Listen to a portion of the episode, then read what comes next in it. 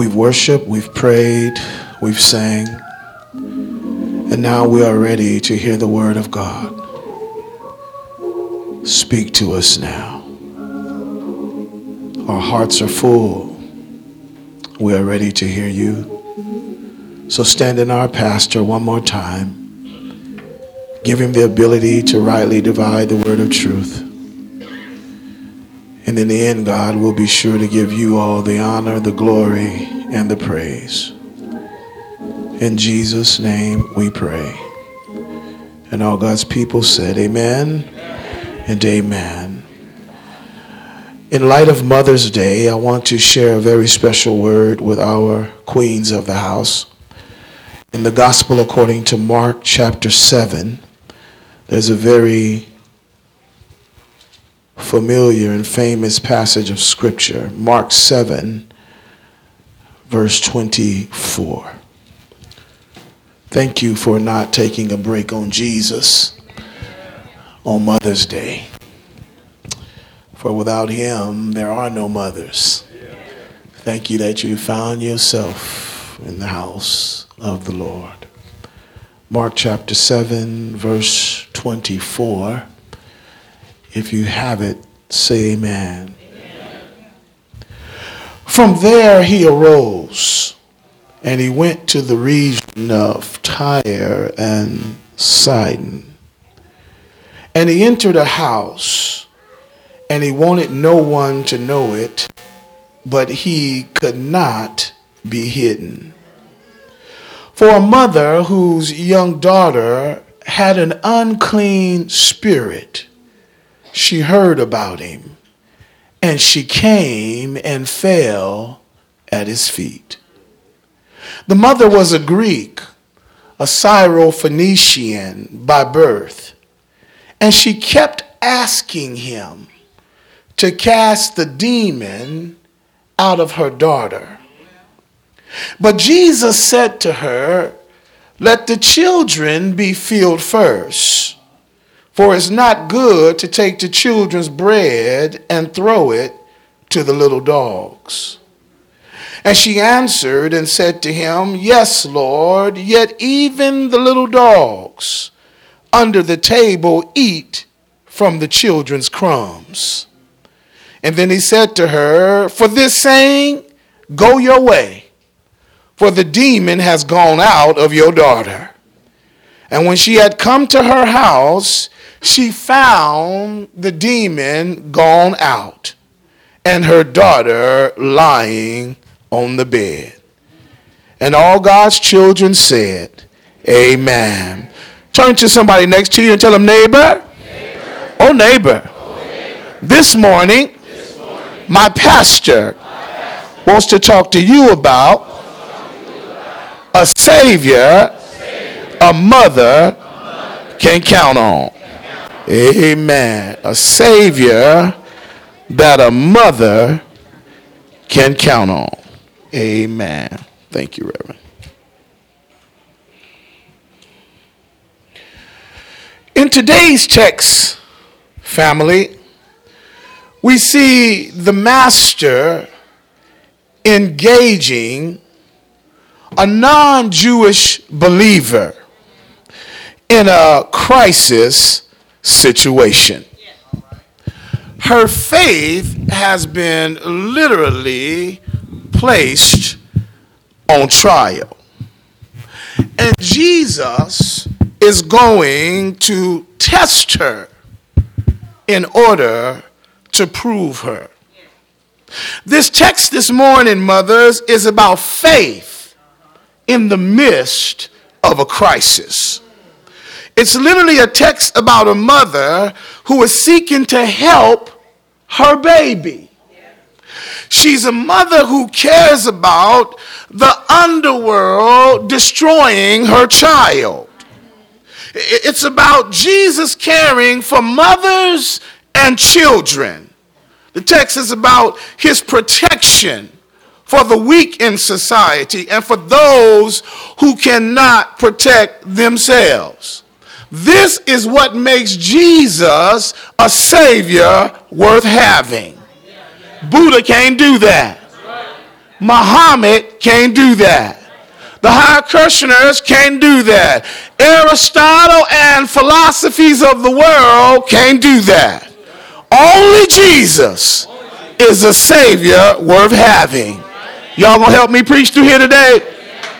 Sister Garcia, daughter, I know it's, it's the first time ever recorded in Scripture that Jesus has ever entered into this portion of the country. He's in northern Palestine beyond the borders and in the place of Syrophoenicia where there were unloving people living there. People whom the Jews were forbidden to mingle with. They, they were ancient descendants of the Canaanites who were arch enemies against the children of God. They were considered to be an immoral people a race of people who one time God had marked for human extinction. He ordered Joshua when they were going into the land of Canaan to possess it to wipe out the Canaanites because they refused to hear the laws of Moses. And in this amazing story, now we get to see what happened in Israel's disobedience because they failed to disobey God, the enemy stayed in the land. And as a result, they became a thorn in the side of Israel for the rest of their days. Now, this story opens up showing that there's an enemy of God who now needs his help. Y'all listening here? This woman who's a descendant, she's a Syrophoenician by birth, is a descendant of the Canaanites. And the God that her ancestors rejected, she now has need of. So when we walk into this text, we see a great, a great experience that's about to occur for even the enemies of God. God has compassion on everybody. Look at somebody good looking and tell them God's got compassion on your enemies, on your enemies. Amen. I got three points today and I'm going to get on out your way, all right? Number one, I want to talk about the mother's crisis. The mother's crisis. Number two, I want to talk about the mother's circumstances. The mother's circumstances. And then number three, I want to close with talking about the mother's certainty. Your points are on the screen behind you. Work with me in verse 25.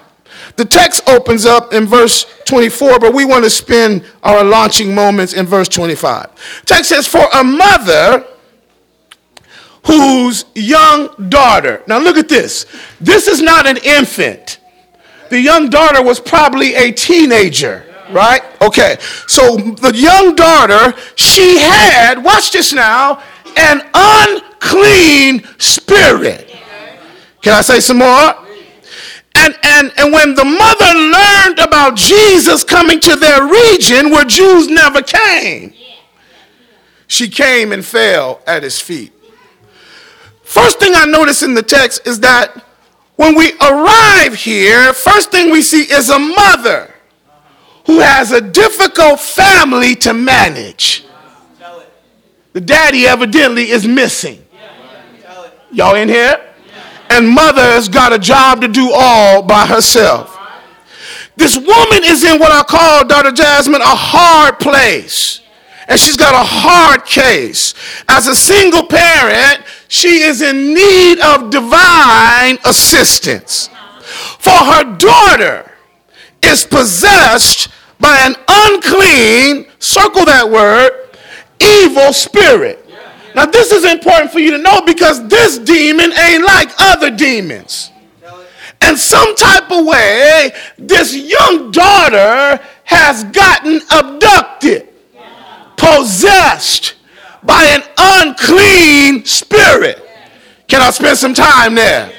Perhaps in her Canaanite culture, she had embraced the MTV value And somewhere in society, she invited the lasciviousness, the unclean customs and cultures into her heart. And so now she was filled with an unclean spirit. In other words, she was a perverted young girl. Y'all, I don't need to be x rated this morning, but y'all know where I'm going, right? Everything about her was filthy. In other words, her thoughts were possessed with a sexualized culture. Her, her gestures made her sexually promiscuous. Her actions and behaviors, her words and her actions, everything about her was unpure. And as a result, her mind was unclean. Am I talking to you? Y'all know some young girls like that? Everything come out their mouth, right? Is filthy. They're saturated with pornography. They're arrested by uh, fulfilling the lust of their flesh, and it's all they think about all day long. They listen to the music. They dress provocatively. Come on, talk to me. That's because an unclean spirit is influencing the culture. But in this case, this unclean spirit went a step farther asked for permission and moved inside. And now was taking up residence in her body 24 7. And as a result, once the devil got inside, he began to torment the girl. And as a result of tormenting her, he created havoc in mama's home. The demon had come to destroy her daughter's life. And now the mother was unable to help her baby. Can I tell you today, New Beginnings is a bad situation when your baby needs you and you can't help them. It's a bad situation when your baby is being attacked and you can't protect him. It's a bad situation when the devil's got your baby and the power that you possess is powerless against his assaults. In other words, brothers and sisters, this mother was no match for this evil spirit. She needed a savior who could make this devil behave. Y'all in the text with me? She was desperate to see her baby whole, but live without it ever coming to pass. See, she was in a terrible situation. She had a crisis of faith, hope, and salvation. And, and her crisis did not help her situation. But the Bible says that her crisis did fuel her determination. What do you mean, Pastor? Well, the Bible says that when she heard, y'all hear that right there? That Jesus was in the region. She came, y'all catch that right there? And she fell at his feet. I don't know where she was when she heard what she heard or what she was doing when she heard what she heard, wherever she was. But wherever she was when she heard what she heard, she did something about her situation because she knew that what she heard had to be the answer to what her daughter needed to hear in order to change her situation from what it was to what it could be. I'm just saying what she heard when she heard what she heard about he can do down in the other region. She just figured if I'm hearing correctly, then what I'm hearing is correct and I'm going to do something about what I heard. I heard he can fix my baby. And I'm going to get to the one who can make a difference in their life. Can I say some more? Guys, I don't think we recognize how horrible of a crisis this was for her. I bet she tried everything she could to get her daughter's mind back on track. See, this unwanted situation took her beyond what I call, brothers and sisters, is the human limits of tolerance. I missed somebody right there. She tolerated teenage rebellion until it went to the point of total possession. There are some things as parents we tolerate because we know they're going through adolescence. But there's a difference between toleration and possession. Are y'all in here now? Some of I need to, this ain't in my nose, but I need to park the car. Some of y'all have crossed the line beyond toleration. And now it's not just tolerating behavior. You see where the behavior has taken over your child. That's the point where the parent must step up.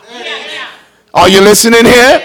This ain't just infatuation no more or experimental things. This has gone beyond the realms and something now has totally control of your baby.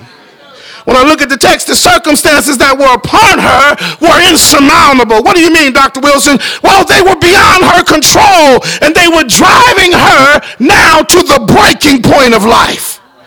This situation had to have caused her to experience complete desperation, and the need of salvation now was urgent for her baby girl. When I look at this text, I discover that every now and then in life, you and I too encounter dangerous situations. Dangerous situations that create for us, mother, what we call is the crisis of faith. See, it's when the crisis of faith is upon us that we realize we need a Savior. Don't you fool yourself. Even the psychologists understand this. Even the doctors and the greatest scientific minds of the world know that some problems are bigger than they're thinking. Am I making sense here? It is then that we begin to look to Jesus for the answer to what is troubling our lives. In other words, my brothers and sisters, this crisis was no joke. This crisis was for real. This crisis was about to make this mama lose her mind for her baby was being held captive by an evil taskmaster who was inflicting demonic torture on her soul. And as a result of her crisis, we get to peek into her circumstances. Look at verse 26 with me. The text says that the mother was a Greek, a Syro-Phoenician by birth.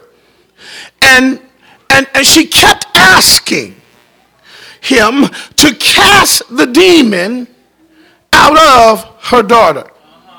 But Jesus said to her, Let the children first be filled, and for it's not good to take the children's bread and throw it to the little dogs. Let, let me spend some work here. Spend some time, brother, working in this two verses. Mark here decides to pay attention to her culture. Y'all catch that? And her community. Why, Mark? Is that important? Shouldn't the satanic difficulty that's wrecking her home be the first thing you address? Mark says no for a reason. Because her crisis was one thing, but her culture was another. Y'all catch that right there? Uh, uh, not only was she herself under attack, but Mark wants you to know that her culture had been under oppression for years. In other words, I believe Mark is trying to peek behind the curtain in the other realm of satanic warfare and spiritual attacks. He's saying, Angelus, the Canaanite culture has been dealing with unclean demons the whole time.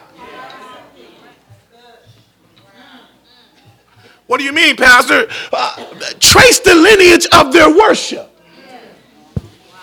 They have been sacrificing babies on the altar of sacrifice. They have been having uh, uh orgies to worship the gods of their culture. So promiscuous living and behavior had permeated the culture. So this daughter simply inherits a culture of satanic activity. Is it any wonder why the devil lives in some communities? Y'all in here with me? And so when Mark, I believe, opens up this text, he's allowing us to peek into the culture and societal trends and trends and norms of a community. So this satanic attack had come to oppress the human race. So her problem, brothers and sisters, was not just an isolated problem, but rather it was a global supernatural phenomenon. Can I park the car and idle right here for a minute? When you look at North America, it don't take rocket science to figure out we got an immoral problem. If you peek real good behind the scripts of Hollywood's best movies, there's a satanic influence working there. Am I in here with y'all? Look behind the music industry. You can see a dark presence working there. Hello, y'all. Focus up here. Look behind the fashion industry. You can see a dark presence at work there. Oh, I know you might not want to see it, but let me bring it into focus on this Mother's Day. There is a dark and wicked spirit in this world. Jesus calls him the prince of the air the God, little g of this world, and he masterminds the unclean thinking and activity for all of humanity. And North America feeds the world with her garbage. We have become the sewage of filth that floods the floodgates of humanity. I'll never forget being in the dusty streets of Uganda where they don't even have uh, paved roads. No men, everyone, and don't have a job, but they had cell phones and had access to our MTV stations. So look at this culture and look at what how Satan has ruled the world in his mastermind and unclean thinking and perverseness. He floods the airways with immoral thinking. So is it any wonder today why you got to fight with your kids about what they're going to wear? What they watching on TV? What they listening to? Y'all in here? The filthiness of their language. Come on, talk to me, y'all. We're in a war. And so this Canaanite woman, this, this war had begun to now tear her home apart. I like this text though because she was in it to win it. Amen. She, she wanted to do something about her baby situation. But secondly, I think Mark mentions this because as a Gentile mother, she was also considered a second class citizen. What do you mean? She was racially discriminated against by the Jews. The Jews absolutely hated the Gentiles. So not only that was she being oppressed by the underworld, but now she was racially discriminated against by the Jews, and she had no access to God. Can I say some more? Not only those two horrific things, but she was in need of help with no resources to help. See, all her life, she had been exposed to false gods of the Greek culture. She was now, though she was a descendant of Canaanite, she had now embraced a whole nother system of gods.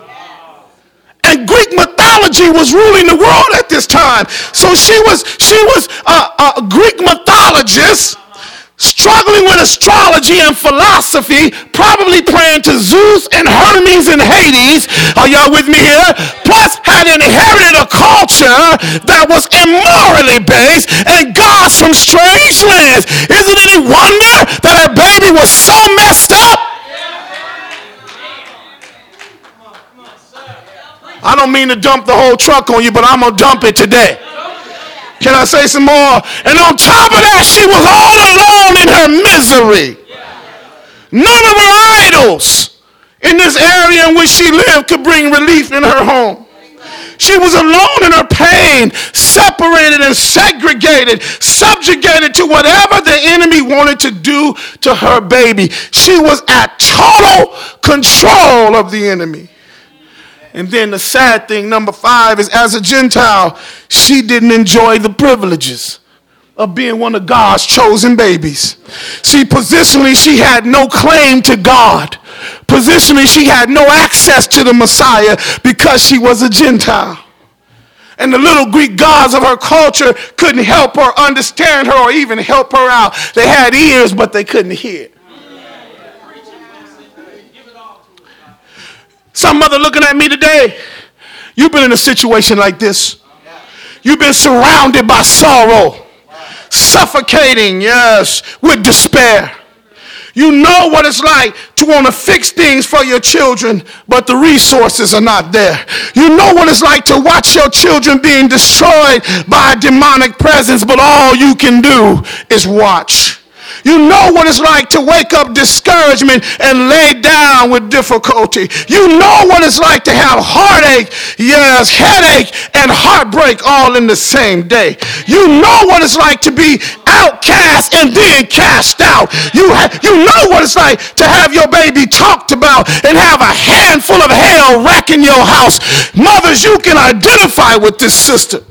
You, you can relate to her. You know her pain, her crisis, her circumstances. Heck, you lived on her street. You understand her. You, you, you know she needs Jesus and she needs him now. She's desperate for a breakthrough and a breakout. She, she can't even enjoy holidays, birthdays, traditions, celebrations. Why? Because her house is a mess, her head is a mess, and her heart is a mess. And her condition is raw, and her emotions are real, and mama needs a savior, and she needs him now. When I look at the text, the text says that mama begged Jesus. Yeah, she begged him to drive the demon out of her. This isn't my nose, Brother Will, but I wonder, I wonder where her awareness came from from the satanic culture. She clearly defines who it is that's destroying her home. She recognized this is an evil, unclean spirit. Uh, she's not ignorant like most North Americans don't believe that a devil is real. She has faced her reality and she's naming the problem what it is. Can I turn the light on? In this mother's desperate state, the text says she begged. She pleaded with Jesus. She interceded for her baby girl. But watch how she did it. She did it from the position of worship. She ain't begging standing up. She ain't begging passing by. The Bible says she fell at his feet. I just said something right there. And during the course of her worshiping him, her exchange of God, she now got access to beg to the God of heaven and earth who can cure her crisis. I like this because nobody had to tell her to assume the position. No, when she discovered that the only one in the world who can save her baby was in her region and the only one alone who had the cure for her baby, she stepped out in faith and began to beg him for his services. Can I turn the corner right here? She was a Gentile, but it didn't matter what he looked like. It didn't matter that what society said about her. It didn't matter that, that he was a Jew and she was a second class citizen. No, and somebody looking at me today, you need to take your cues from this mother. What do you mean, Pastor? Yeah, you, you need to do something bold about your case.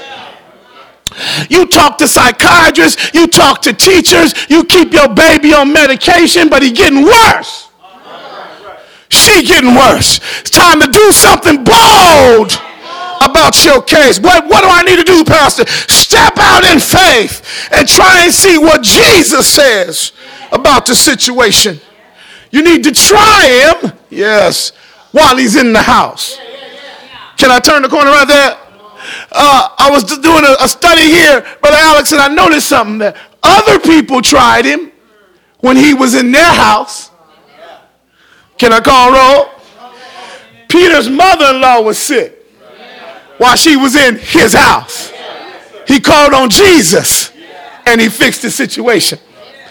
Jairus had a baby girl who was at death's door in his house. He called on Jesus and he fixed the situation. Some friends one time brought him to another house and broke open the roof and let down a man on a stretcher.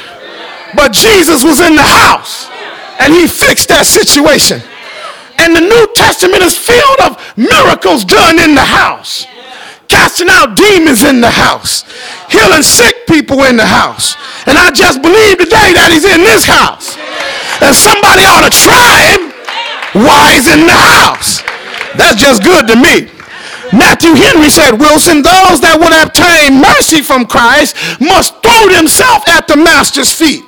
They must humble themselves and give up themselves in order to be ruled by him. And he said, when they do this, they will find out that Christ never turns anybody away who falls at his feet. Ain't that good news? There is a promise there, y'all. If you'll bow down at the foot of Christ, he promised to fix your situation. And this lady figured it out. Once she prostrated herself before Jesus, then, somebody say, then, she began her request. See, some of y'all, you asking for what you asking for, but it's the position from which you're asking for it from. Maybe you're from a position of pride. Maybe you got a second game plan just in case God don't come through. You, you, you, know what I'm talking about, right? I'm going to make some of y'all real mad today. I, I don't mean it. But you know, you pray, God, protect my baby girl. Don't let her get pregnant. And then you help God out by putting her on birth control. You asking but you've got another position in mind. You're going to help God out.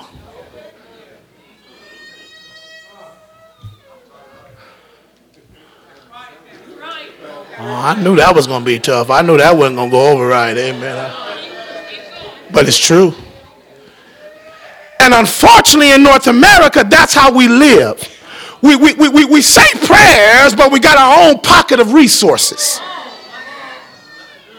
and we just call it wisdom using common sense. You know, we call all that stuff, right? And so we never plead with God from the position of humility. From the position of total dependence. We don't plead with God from the position of not having another plan. We don't plead with God from the position of saying, God, if you don't come through, I ain't got no That alone will change your prayer life. Y'all in here? Get rid of your other options and see how you pray.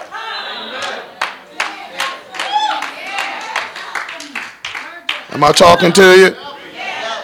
I like this text that she told him what she wanted. And she requested of him that he would cast the devil out of her daughter. Can I turn the corner and tell you? She was specific. She didn't have to do that old Baptist prayer. Uh, Father of Abraham, Isaac, and Jacob. I thank thee, O oh Lord, that tonight I was not on my cooling board. no formality in her prayer. She needed to tell the Lord what she needed. And can I tell you, it's not till you get desperate with God that you come real with God.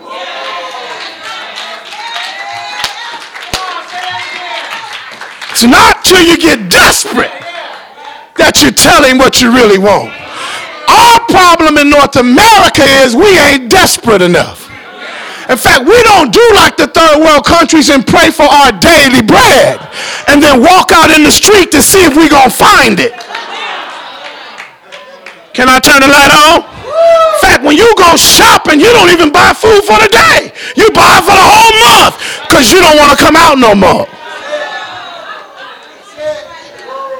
I'm talking about your wealth now. I'm talking about your wealth now. Am I making sense here? And so, and so because of science, and I'm way off cue, but I promise I'll come back. Because of science and our generation and technology, we have switched gods. So even when we pray for healing, we got one eye open and we're checking the doctors to see which one is the best in their field.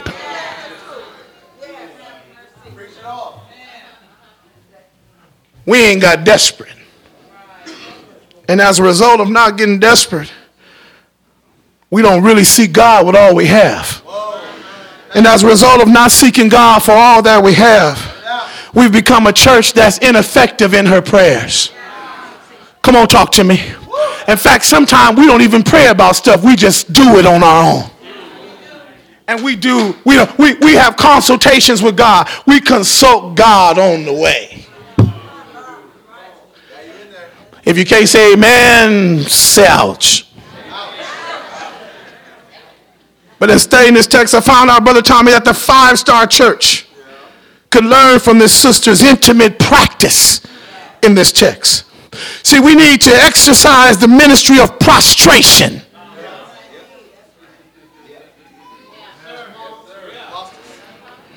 The ministry of prostration, you know, that's praying on your face in a posture of desperation. I dare not ask the question when was the last time you've been on your knees because you may have been down there for some other reason. But I believe that the reason why a lot of our prayers aren't being heard today is because we aren't desperate enough. The reason why we can't see no change in our marriages. We can't see no change in our children. We can't see no change in our culture. We can't see no change in our church It's because we ain't desperate enough. Your pastor been preaching for seven years about wanting to serve you full time. It ain't happened yet. I know why. You ain't got desperate enough.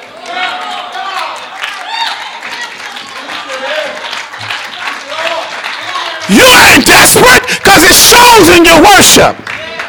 It shows in your Bible life. It shows in your living and your giving. It shows in your serving. You ain't desperate enough. Because the desperate man lives on a whole nother level.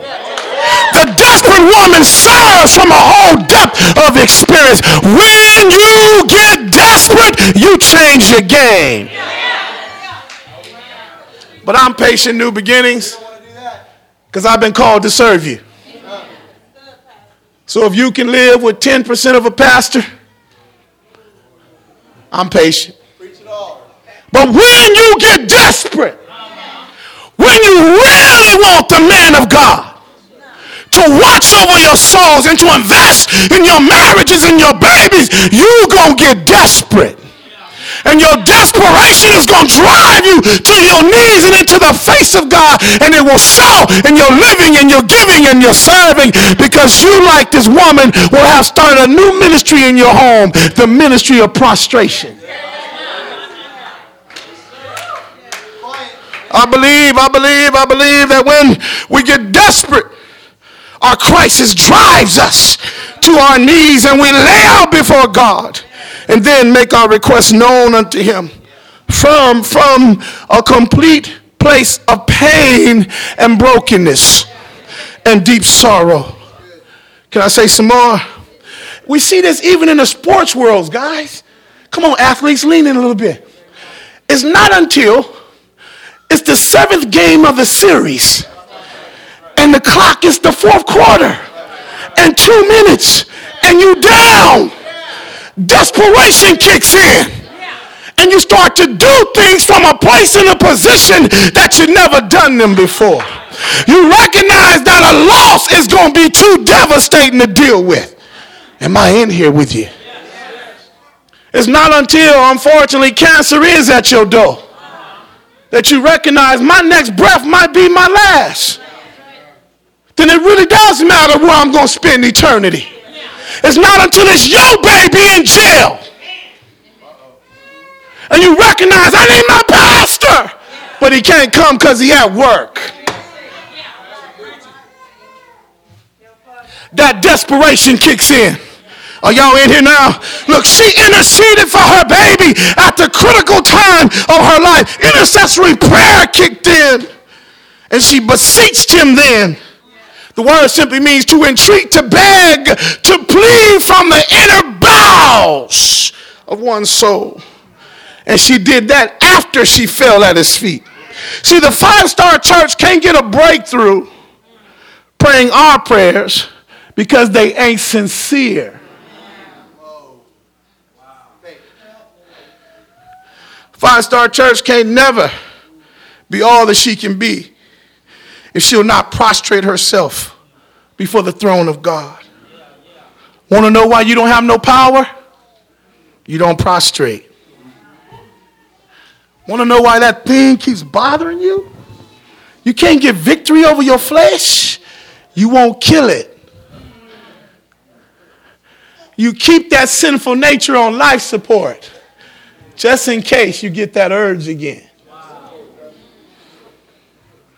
But according to this text, The greatest blessing that we can ask of Christ for our children is that he would break the power of Satan and sin in their lives. Don't, don't overlook that in the text. The greatest question you can have for God is that he would break the power of the culture and the satanic influence that this demon had over her daughter. That was the best question she could ask. She begged Jesus to drive the demon out. I know I lost y'all, but just humor me now and listen for the rest of the way. Verse 27 says this that Jesus heard her prayer. And he said this He said, Daughter, let the children first be filled. For it's not good to take the children's bread and throw it to the little dogs. Talking to some students the other day, Dr. Bokel in my office, and we were reading this passage, and they said, What does he mean, Pastor, by this? I said, Well, daughter, that's an allegory.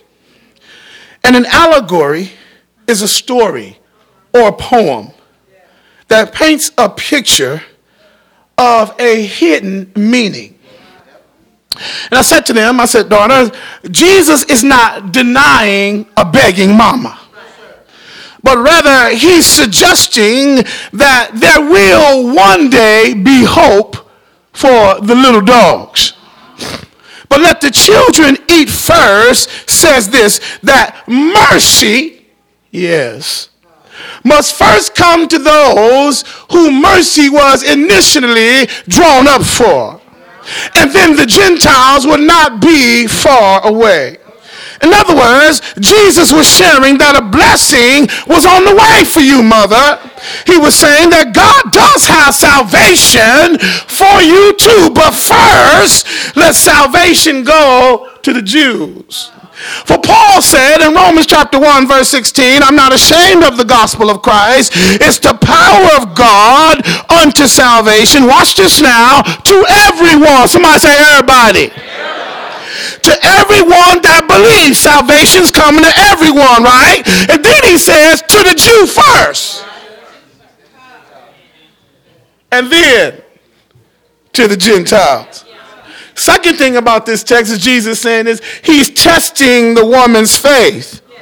Why? To see if she had assurance enough to believe that the Messiah had come for her. Can I turn the light on? Every now and then, before God moves in your situation, He tests what's in your heart. The promise has always been yours he's testing what's in her heart. Have you truly given up all your gods? Have you truly separated yourself from the norms of your culture? Jesus isn't through in her case. He, he, is, he is looking for something in her heart to see what a desperate mother really is. I wonder today if there's anybody here that's ever been tested like this by God. Is there anybody here that's ever, yeah, been put on the block of waiting in the midst of the crisis? Have you ever had to sit with him, Sister Carly, before your thing got changed? Have you ever had to wait on God and encourage yourself as you waited? I've learned that it's in the waiting period daughter Carrie, that God is building up my faith. My faith in his word and my faith, daughter, in his power. Jesus plans on healing this baby. But he doesn't just want to heal the baby and then mama go back to the status quo. This miracle is two pronged. Not only must the baby be saved, but the daughter must become a witness. And the daughter doesn't become a witness till she shifts allegiances in God. Until now she has a personal encounter with God that can be with her when he leave the region. My third point as I close is the mother's certainty. Jesus says these words to the mother. And then she responds in verse 28. Listen to her words. And she answered and said to him, Yes, Lord. Yet, even the little dogs under the table eat from the children's crumbs. When I look at this text, it's powerful because the woman response is based on both a, thank you, Lord, a culture and context explanation. See, historically, historically, this is what was happening. She saw or heard the news of the Jews rejecting Jesus in northern Palestine. She heard of the Pharisees and the scribes and Sadducees doubting him in his public ministry. She was aware of the opposition that he was encountering. And that's what drove him up to the north to get away from the hustle and bustle and problems of the ministry. So when he arrives in Phoenicia, she's well aware of why he's there. When he says it's not right to take the children's bread and give it to the little dogs, her response is witty. She comes back and says, But yeah, Lord, the children are playing with their food. The bread that came to feed them, they don't even want. So, so, so the little dogs that's under the table will take what they don't want. She's saying, Jesus, I know you didn't come to the Jew, Gentiles first. But since the Jews have rejected you, we'll take the parts they don't want. Can I give you some more insight? It said that rich Jews, when they ate, would take loaves of bread. And they didn't use napkins like we would to wipe their hands. They would take bread, break it, and wipe themselves with the bread. And the crumbs from the wiping would just fall on the floor.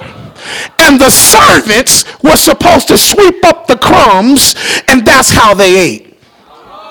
So when we look at this text, that's what she's saying. They've wiped their hands of you, Jesus. And the servants, the little dogs, are waiting for what falls at the table can't help it though. I can't help it. I got to look into it one more time. Can I show you? I just believe that as a mama, she believed that everybody who comes in the house ought to eat. And sometimes the children have to eat what's left over. But because I know you're a good God who supplies the house full of food, you're not going to let me go hungry. So, Jesus, let the little dogs eat what has fallen on the floor. I got to leave you now, but I can't help myself right here.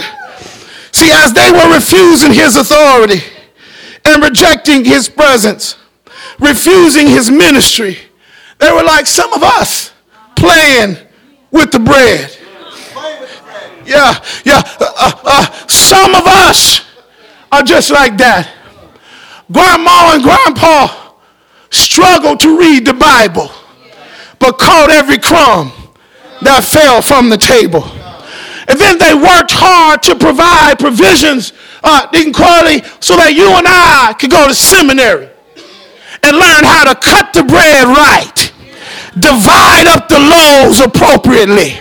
But we didn't got to the point we so arrogant about the bread, we don't want what's being served. I'm going to preach my own anniversary right now. New beginnings, I don't think you're going to find a better pastor. That's going to cut it straight. That's going to divide it up. That's going to make gravy over here. Provide breakfast over here. Expositional teaching and preaching here.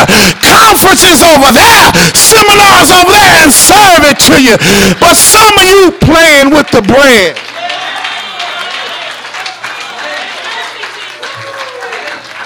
You, you, you, you, you, you rather eat from somebody else's table. You, you don't want the bread of life. You want something else. In fact, you can sleep through the sermon. You can miss Bible class.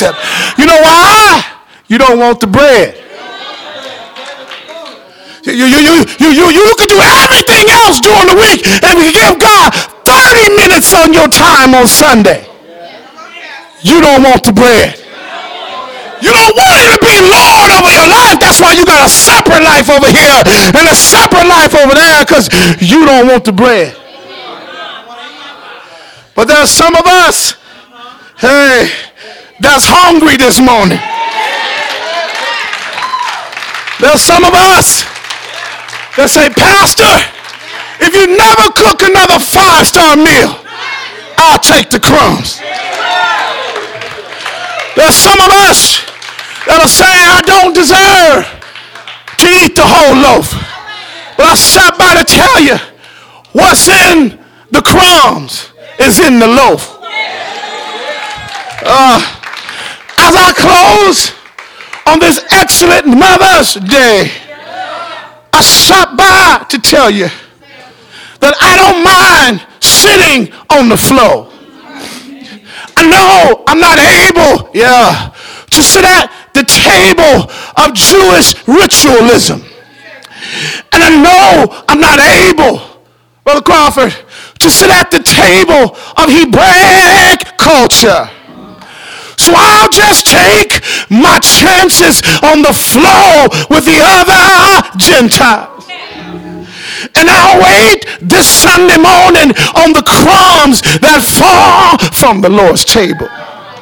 See, the mother had faith enough to believe that God had a blessing for her.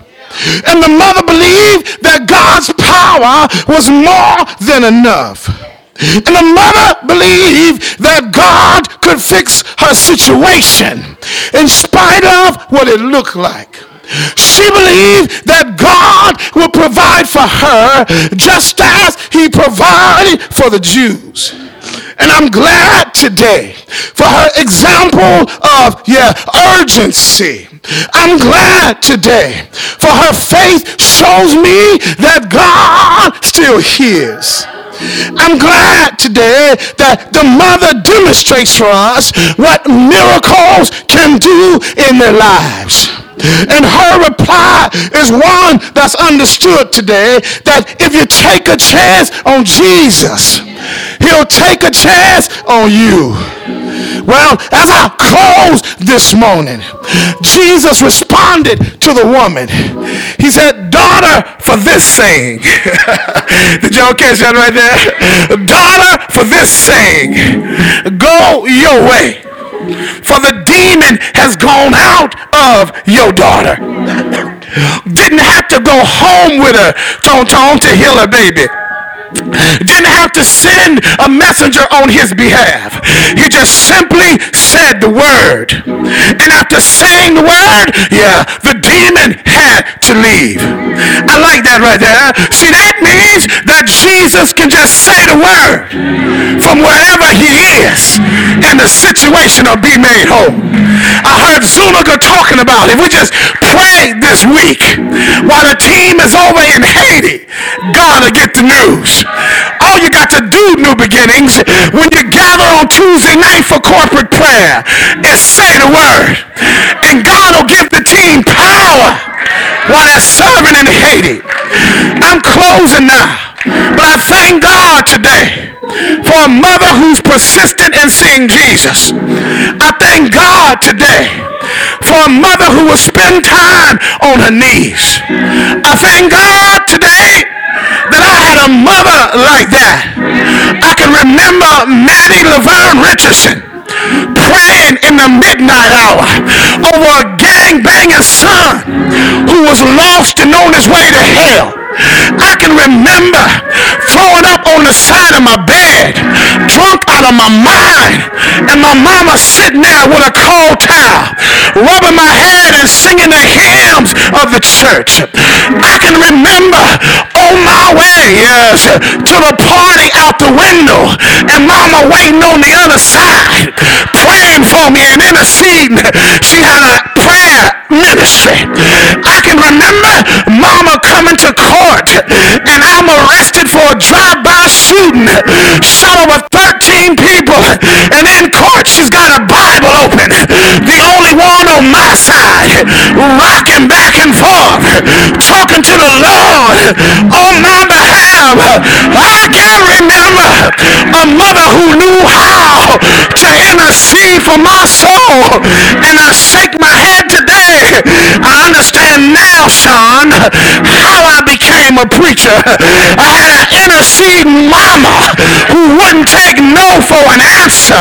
I had a mama who would bow down in the ministry of prostration, who would splash oil all over me, put Bible scriptures in the bathroom, post scriptures over my bedpost, put them inside of my clothes pockets, tuck them inside of my shirts.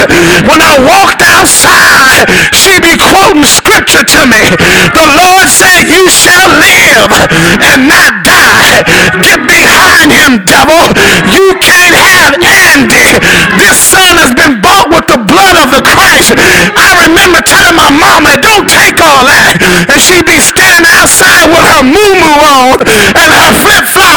with one hand on her hip. I told the devil, he can't have you, boy. I told the devil, you belong to the Lord. And at night, I try to creep in at 2 in the morning. She'd be waiting right there in the chair with a little lamp on and the Bible in her hand, quoting scriptures to me all the way to the bedroom.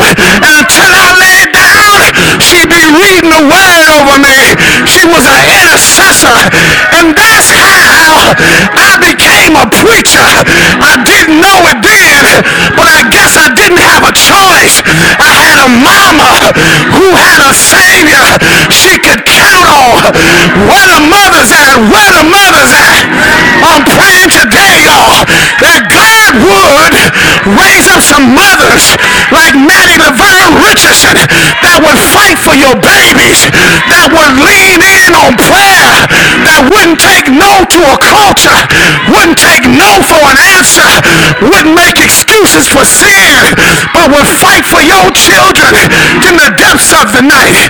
I'm closing now, but I It was at the cross, at the cross, where she first saw the light, and the burdens of her heart were rolled away. It was there by Jesus she could gain her sight and preach the gospel all of her days. She was a cross mama, a mama of the cross. She didn't try to explain away the mystery of the gospel, but she told all the neighbors, told my homeboys too, every time she got a chance that he died. He died. He died. He died. She told him he was buried in a borrowed tomb and rose early Sunday morning with all power of heaven and earth in his hands. Y'all think I'm playing, huh? Can I tell you a story? I remember one day I ditched school and we had a little house behind the property. And Marcia, I invited the homies over and they brought a ton of weed and we had the oldies going back there. Mama was gone. Daddy was gone. And all of a sudden, in the midst of our high, the door swung open and there she was, Mama, with a Bible in her hand and a belt over her shoulder. And I tried to leave she pushed me back. She said, uh-uh, y'all finna listen to this. And she broke out the Bible.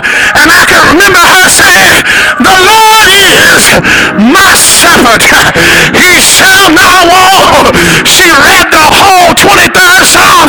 And I was mad. But my homeboys was crying.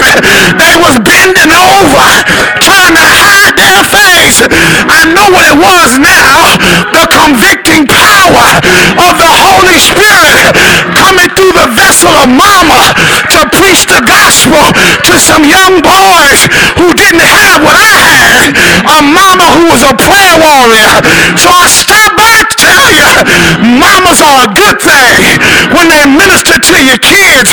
Can I tell you some more? I remember in jail on an 18-month sentence, on my birthday, and she had some letters with her. And she brought letters from the homeboys who were also incarcerated. They had been writing mama, and mama had been writing them. And I got an attitude. Why are you writing the homeboys? Telling them all this stuff. And they had started making decisions for Jesus. She had a pen pal ministry. And God began to minister my homeboys. So much so that whenever I got out and I came in the hood and we started to plan dastardly deeds, they would have second thoughts about me being in the car. It don't need to be here. Won't you just chill We'll be back, Moon. We got this. You ain't got to go on this mission. I know now what was going on. Mama's words were being played in her life. Mama's ministry was in the hood. And mama was praying that God would protect her baby and that God would use her baby. And can I say one last thing? Can I say one last a preacher in prison, walking the yards of prisons all over California, preaching the gospel to the same boys that he once ran with. See, prayer has benefits. Prayer has promise. Prayer has power. If there's a mother here today who's discouraged about your child, pray a little harder. If there's a mother here today confused about their life, stay down there a little longer. Fight for your babies. Are you hearing me here? Fight for your babies. I found out, Mary, your baby never gets too old. If the rascal is 50 with gray hair, he's still your baby. Can I talk to you? I love it when I call mama and I say, hey mama. She say, hi baby. I say, how you doing? I'm doing fine. How's my grandchildren? They're well. Mama, I need you to pray for me. What do you need? I'm writing it down right now and I'm going to tell the Lord all about it.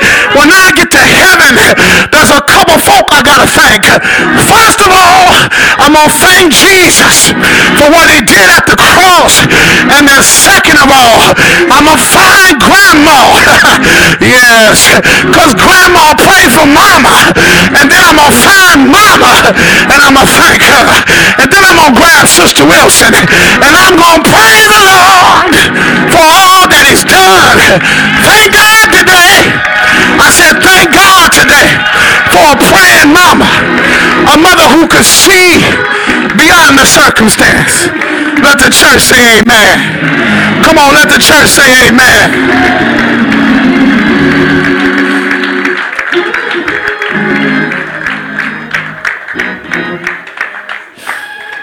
What a text. The Lord would trust the ministry of mothering to this young lady. She would raise her daughter and intercede on her behalf. Perhaps you're here today and the Lord is quickening your heart to better your ministry among your children. I will challenge you today to do just that. Develop the ministry of prostration and intercession and plead with all your power for the ones you love. Salvation is available, but it's only at the cross through the finished work of the Messiah. Jesus said, I am the bread of life. I am living water. I am the way, the truth, and the life. No one comes to the Father but through me. There's a promise. Household salvation is real. If you will take that promise by the bull horns, don't let go. God can use you to be a midwife for the new birth. Are your parents saved? Are your children saved? Is your spouse saved? If not, do something about it. Intercede with fervency. Would you pray with me today? Bow your heads. And then Brother Wilson is going to come with the invitation. Father God, thank you today. Thank you for this woman's example of intercessory prayer. Thank you, Lord God, that she was willing to prostrate herself and to beg you, Jesus, to be the difference in her home and her daughter's life. And then for the one who is here today, pray that you would encourage them as a mother. For the one who is here today who is lost, pray that they would come today and be saved by this Savior who's worth having. And we thank you for it, God. In Jesus' name we pray. Thank God. Amen.